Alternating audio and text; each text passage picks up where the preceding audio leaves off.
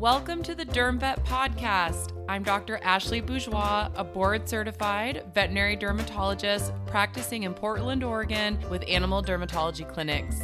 I'm also a mom of two, just trying to find the balance like everyone else. Let's learn to ditch the itch, cytology, everything, and make derm more fun than frustrating guys. Welcome to another episode of the Derm Vet podcast. Today, we are going to go over something I feel like um, people are either really familiar with or, or really don't know much about at all. And actually, pulled you guys on my Instagram stories asking your questions or inquiries about sublingual immunotherapy. So, if you don't know much about immunotherapy. I have previous podcasts about it, but traditionally, uh, subcutaneous immunotherapy was what we used in order to try to desensitize pets.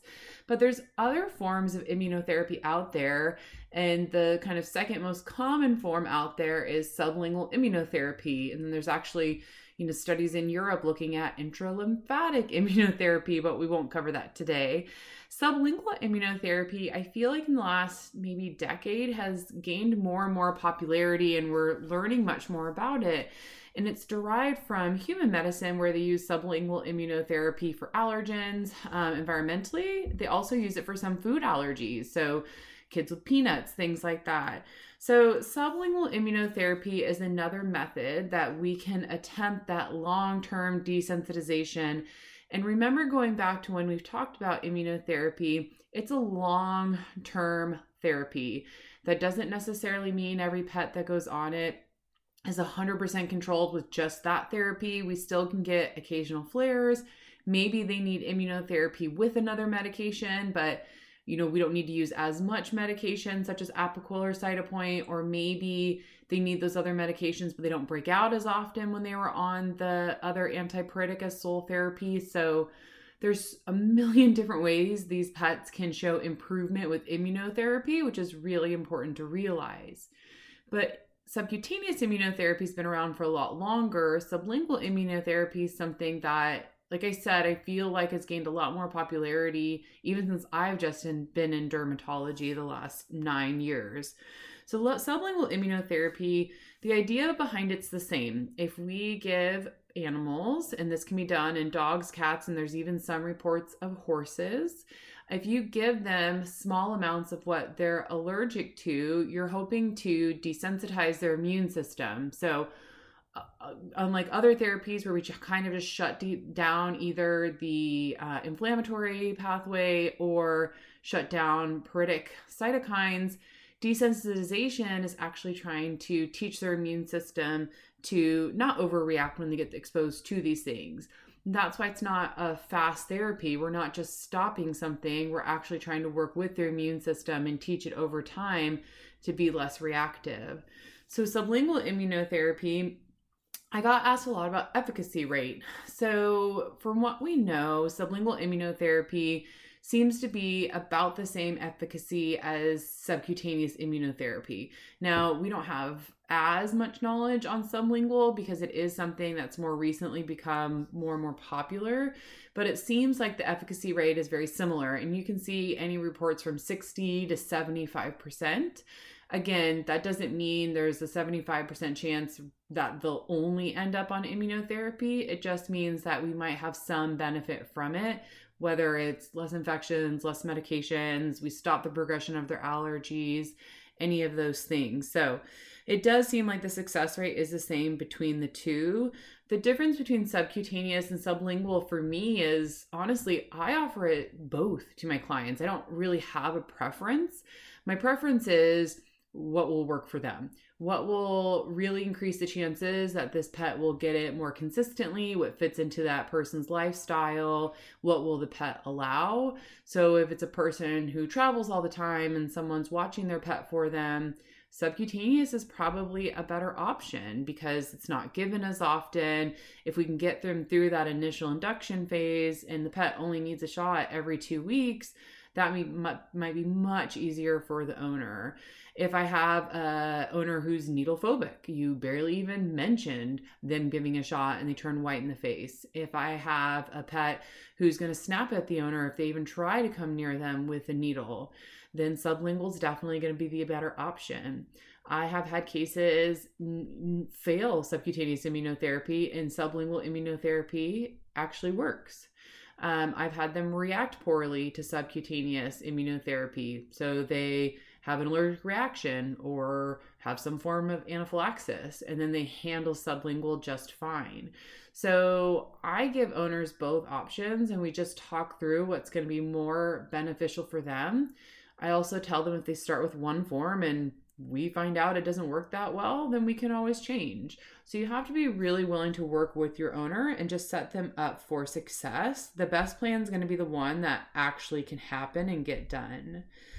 I got asked about cost. I can't really speak to a blanketed cost for everybody because every dermatologist every you know allergen company is going to be completely different. So that's something that you're going to have to inquire with um, you know the local dermatologist that you refer to or the the serum company that you use for us personally at my clinic, they're pretty similar, subcutaneous and sublingual, but the sublingual, the owners often go through faster, just depending on you know how many pumps we're having them give. And the dose is different between dermatologists because we all use different concentrations within it for the taste of immunotherapy, so the preservative within the sublingual form of immunotherapy is usually glycerin or glycerinated saline. So it actually tends to be pretty well accepted by pets because it gives it a little bit of a sweetened flavor.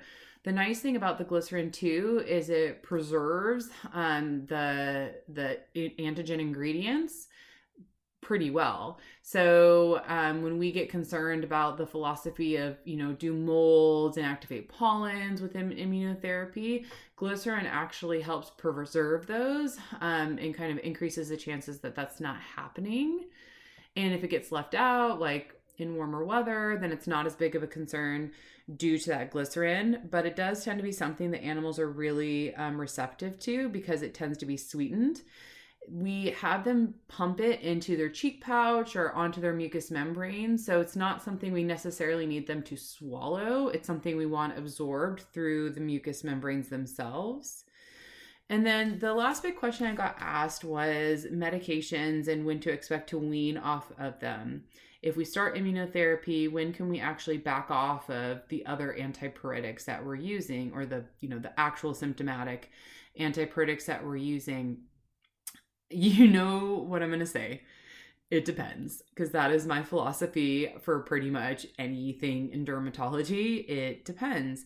I have had patients see me, you know, uh, two, three months after starting immunotherapy, and they're like doing amazingly well, even better than they were on the same medications before we started. And, and we'll start the process of weaning them quickly, and, and some of them will do great.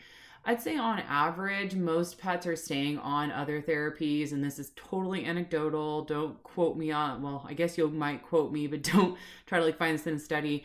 But I would say usually around like six to eight months, um, it's reasonable that we might be able to back off on some of the other medications. But the things you guys have to realize is we have season changes, like there's lots of other things happening.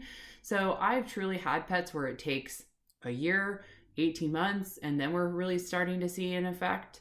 I've had pets where we're about ready to give up, like owners don't think it's working. They give it a couple years and then we'll say, okay, go ahead and stop it since we don't think it's effective. And then a couple months later, the pet's like the worst they've ever been.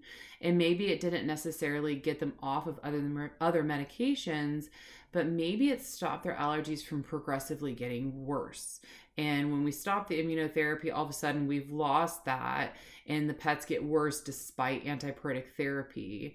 So there's lots of things we have to keep in mind, and this is where dermatology can get really complicated. You really have to get your owner on board for them to understand that it's not going to be a guaranteed a year later they're 100% only on immunotherapy and nothing else. Um, I tell them all the things I've told you guys. Like, we hope to stop the progression. We hope that we can lessen the amount of medications. If we can't lessen the amount of medications, we hope maybe at least there's less infections or the severity of infections aren't as bad. So there's so many different factor in managing these cases, but I really do think sublingual immunotherapy is a great option for some owners. Some just can't do the needles or they're afraid of that or their pets do have reactions, and I've had plenty of really wonderful success stories using sublingual immunotherapy. So I hope that's helpful. Um, I'll try to do some more posts about it and take some pictures of it so you guys can become more informed and see things visually um, on my social media platforms. Until next time, I hope you guys continue to find some fun in your dermatology cases.